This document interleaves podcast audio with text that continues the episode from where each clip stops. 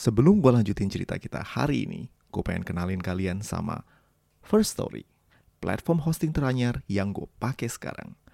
Podcast Mitologi Santuy udah pindah hosting beberapa kali. Dan kali ini, gue yakin gak akan pindah ke lain hati. First Story adalah platform palu gada baru yang paling keren, lengkap, dan user-friendly. Bukan itu aja, gampang banget buat distribusi dan kelola podcast kalian di sini. Udah gitu doang. Eits, masih banyak fitur menarik dari First Story. First Story bisa kalian gunakan secara gratis. Yes, you heard that right. Gratis. Kalian bisa mengupload episode terjadwal dan juga mendistribusikan di seluruh platform hits di Indonesia. Dan yang menurut gue penting banget, tim customer service-nya responsif dan ramah banget karena terdiri dari tim yang berpengalaman dalam hal podcasting. Kamu bisa share podcastmu tanpa ribet dengan F-Link yang mencakup semua link platform dari sosial mediamu. Dan yang paling penting adalah monetisasi. Yes, dengan fitur V-Story Ads, kalian bisa mengakses monetisasi yang mudah dan beneran bisa lu cairin tanpa biaya tambahan dan tanpa repot. Cuan-cuan, kacing-kacing-kacing. Gapai potensi maksimal podcastmu dengan tools dari platform hosting terbaik untuk kita para podcaster. Yuk daftar sekarang di firststory.me dan bawa mimpi podcastingmu menjadi kenyataan. Di satu siang yang tenang di tengah keribunan hutan Caledonia, Hutan yang kaya akan fauna liar dan kehijauan flora yang asri. Sesosok wanita berpakaian pemburu beristirahat di samping telaga. Kakinya yang jenjang beristirahat di pinggir telaga. Sementara rambutnya yang terurai menyibakkan wajah cantik pemiliknya. Sang gadis meletakkan busurnya dan hendak menikmati ketenangan hutan dengan membasuh tubuh indah. Siang itu begitu terik dan menikmati kesegaran air telaga di tengah kerindangan pepohonan sangat didamba oleh sang gadis. Baru saja jari lentiknya hendak melepaskan pengikat kain yang membalut tubuh indah. Terdengar suara burung-burung terbang berhamburan. Ada yang mengusik kedamaian hutan. Ia mengurungkan niatnya dan mengambil busur serta anak panah miliknya bergegas menuju asal suara. Langkahnya yang cepat dan ringan membawanya ke pinggir hutan, di mana dua tamu tak diundang tengah menikmati busa buruan mereka. Centaurs. Demikian pikir sang gadis.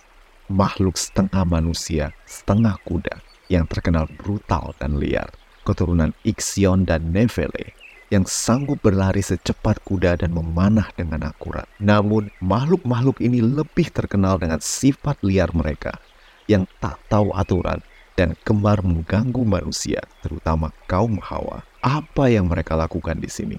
Tak tahukah mereka kalau ini adalah hutan keramat milik Artemis? Emosi sang gadis semakin tersulut melihat kedua sentor tersebut tengah memangsa rusa milik Artemis. Dirinya kemudian memutuskan untuk keluar dari persembunyian. Kedua sentor yang tengah asik mengunyah santapannya berhenti melihat sosok yang tiba-tiba muncul tak jauh dari tempat mereka.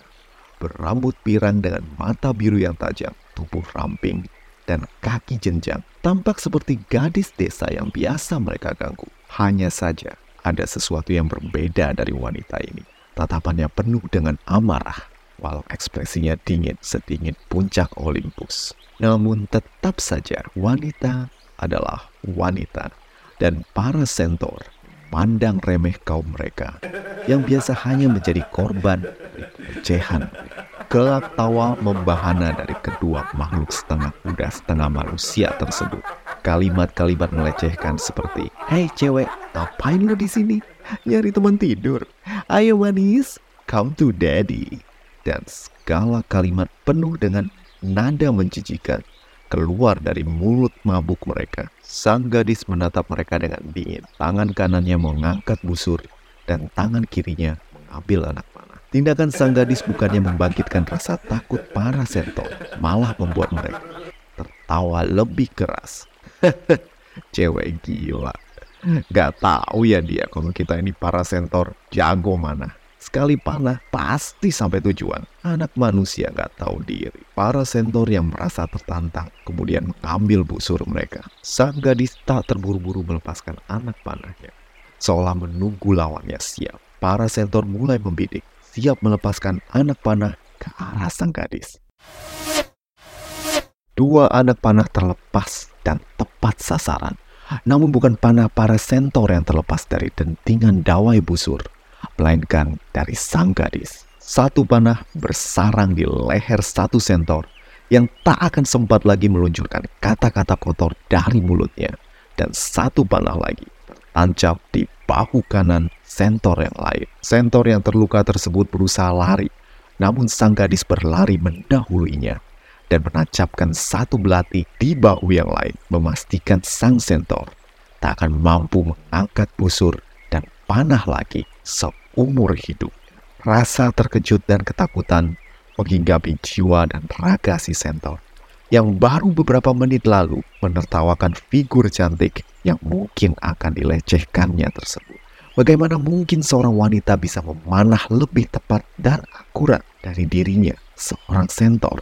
dan kecepatan larinya lebih cepat dari dua pasang kaki kuda sentor yang sanggup mengarungi padang belantara Teseli dengan mudah. Keringat dingin turun dari dahinya, sementara darah panas mengalir dari luka panah dan tikaman belati sang gadis. Menyadari bahwa hidupnya akan berakhir, sang sentor bertanya, siapa nama penakluknya? Namaku Atalanta, pelindung hutan Artemis. Sekarang pergi dan katakan pada kaummu, jangan pernah lagi mampir ke hutan ini.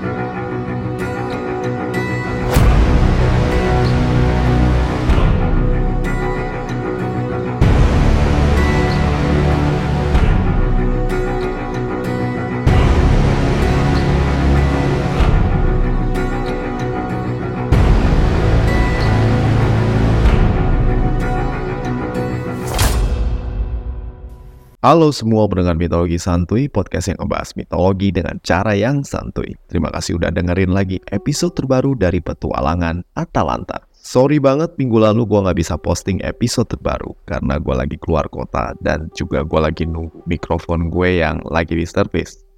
Dan asal lu tahu, mikrofon gue masih di service. Jadi yang lu dengerin ini adalah hasil dari gue ngomong di mikrofon secondary gue. Di episode kali ini, gue akan lanjutin lagi cerita tentang Atalanta, pahlawan wanita yang kehadirannya mendobrak tatanan masyarakat patriarkal Yunani kuno. Dan tanpa nunggu lebih lama lagi, mari kita lanjutin cerita petualangan Atalanta. Kisah bagaimana Atalanta menaklukkan dua sentor di hutan Kalidonia sampai ke telinga para penduduk sekitar. Kepahlawanan Atalanta membuatnya terkenal dan berbagai julukan melekat pada sang wanita pemburu ini. Lady of the Forest, Guardian of the Glade, sampai Bear Lady membuatnya semakin terkenal sebagai figur pelindung para penduduk dan kehidupan para satwa dan hutan. Lalu, bagaimana ceritanya si bayi yang episode lalu dirawat oleh seekor beruang bisa jadi wanita pemburu yang handal? Seperti yang gue bilang minggu lalu, Atalanta ini mendapatkan rahmat dari Artemis. Sang bayi dibesarkan oleh beruang betina dan belajar berburu bertahan di alam liar seperti seekor beruang yang ganas. Sampai suatu hari, Atalanta kecil bertemu dengan rombongan pemburu di hutan belantara. Atalanta kala itu sedang menangisi kematian sang beruang betina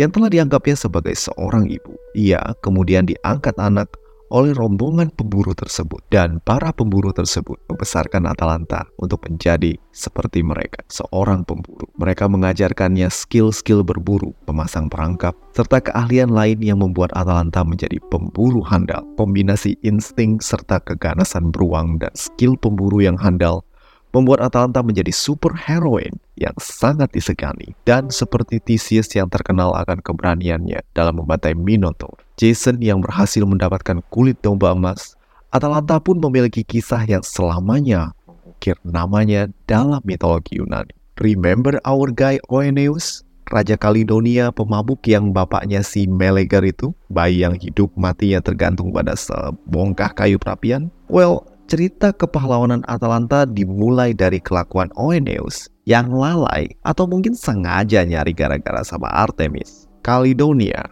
wilayah kekuasaan Oeneus, kaya akan hutan rimba dan berada di bawah perlindungan Artemis. Selama beberapa generasi turun-temurun, raja-raja Kaledonia selalu menyembah Artemis sebagai dewi pelindung. Namun Oeneus emang agak lain. Oeneus yang doyan minum wine lebih menyukai Dionysus sebagai dewa pelindung Kaledonia. Sang raja bahkan menebang beberapa bagian hutan keramat milik Artemis dan menggantikannya menjadi perkebunan anggur. Selain itu, ia pun mengabaikan ritus Artemisia dan upacara persembahan untuk sang Dewi Bulan dan hutan rimba. Tak ada lagi persembahan dan kuil-kuil Artemis pun sepi dari para pemuja. Alunan melodi yang menenangkan dari para pendeta kuil Artemis kini tak lagi terdengar. Sementara pesta pora non-hedon menghiasi kuil-kuil Dionysus. Sang raja dengan tanpa malu menari-nari bersama para rakyatnya terbius dalam aroma anggur yang memabukkan.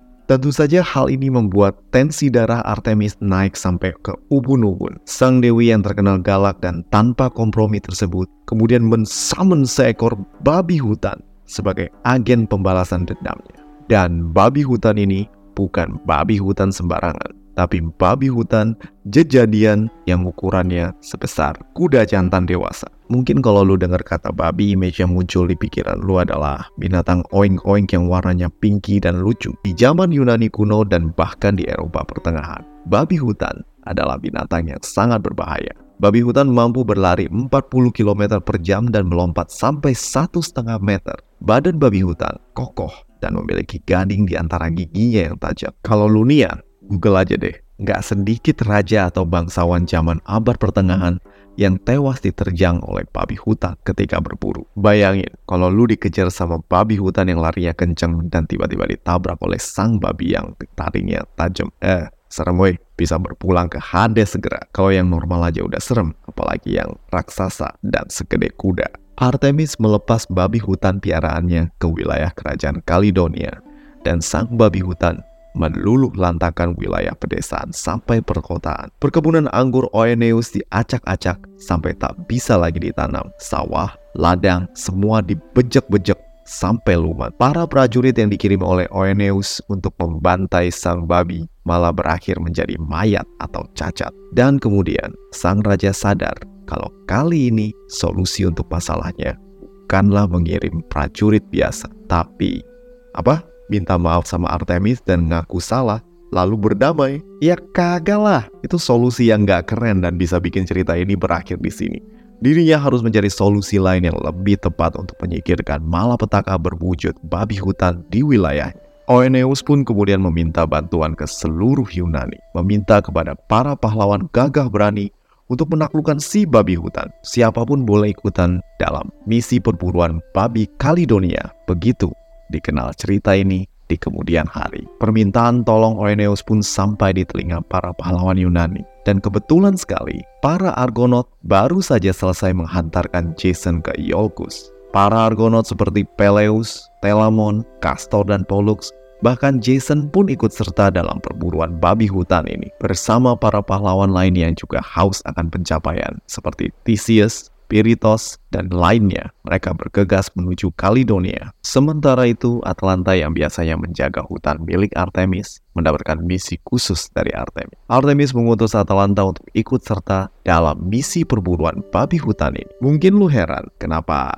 Atlanta juga ikutan. Bukannya babi hutan itu juga piaraan Artemis dan kalau gitu mereka kan mestinya di pihak yang sama. Well, Artemis mengirim Atalanta untuk tujuan lain tujuan yang kelak akan membuat cerita ini lebih menarik ketimbang cerita rombongan ngejar-ngejar babi ngepet kan. Artemis ingin memberikan pembalasan yang lebih berat kepada Oeneus. Pembalasan yang kelak akan menentukan arah sejarah Kaledonia. Nah, Demikianlah episode mitologi santuy kali ini. Semoga kalian suka dan buat kalian yang kepengen dukung podcast ini, silahkan mampir ke laman traktir mitologi santuy yang tersedia di deskripsi episode. Udah dulu ya, ciao!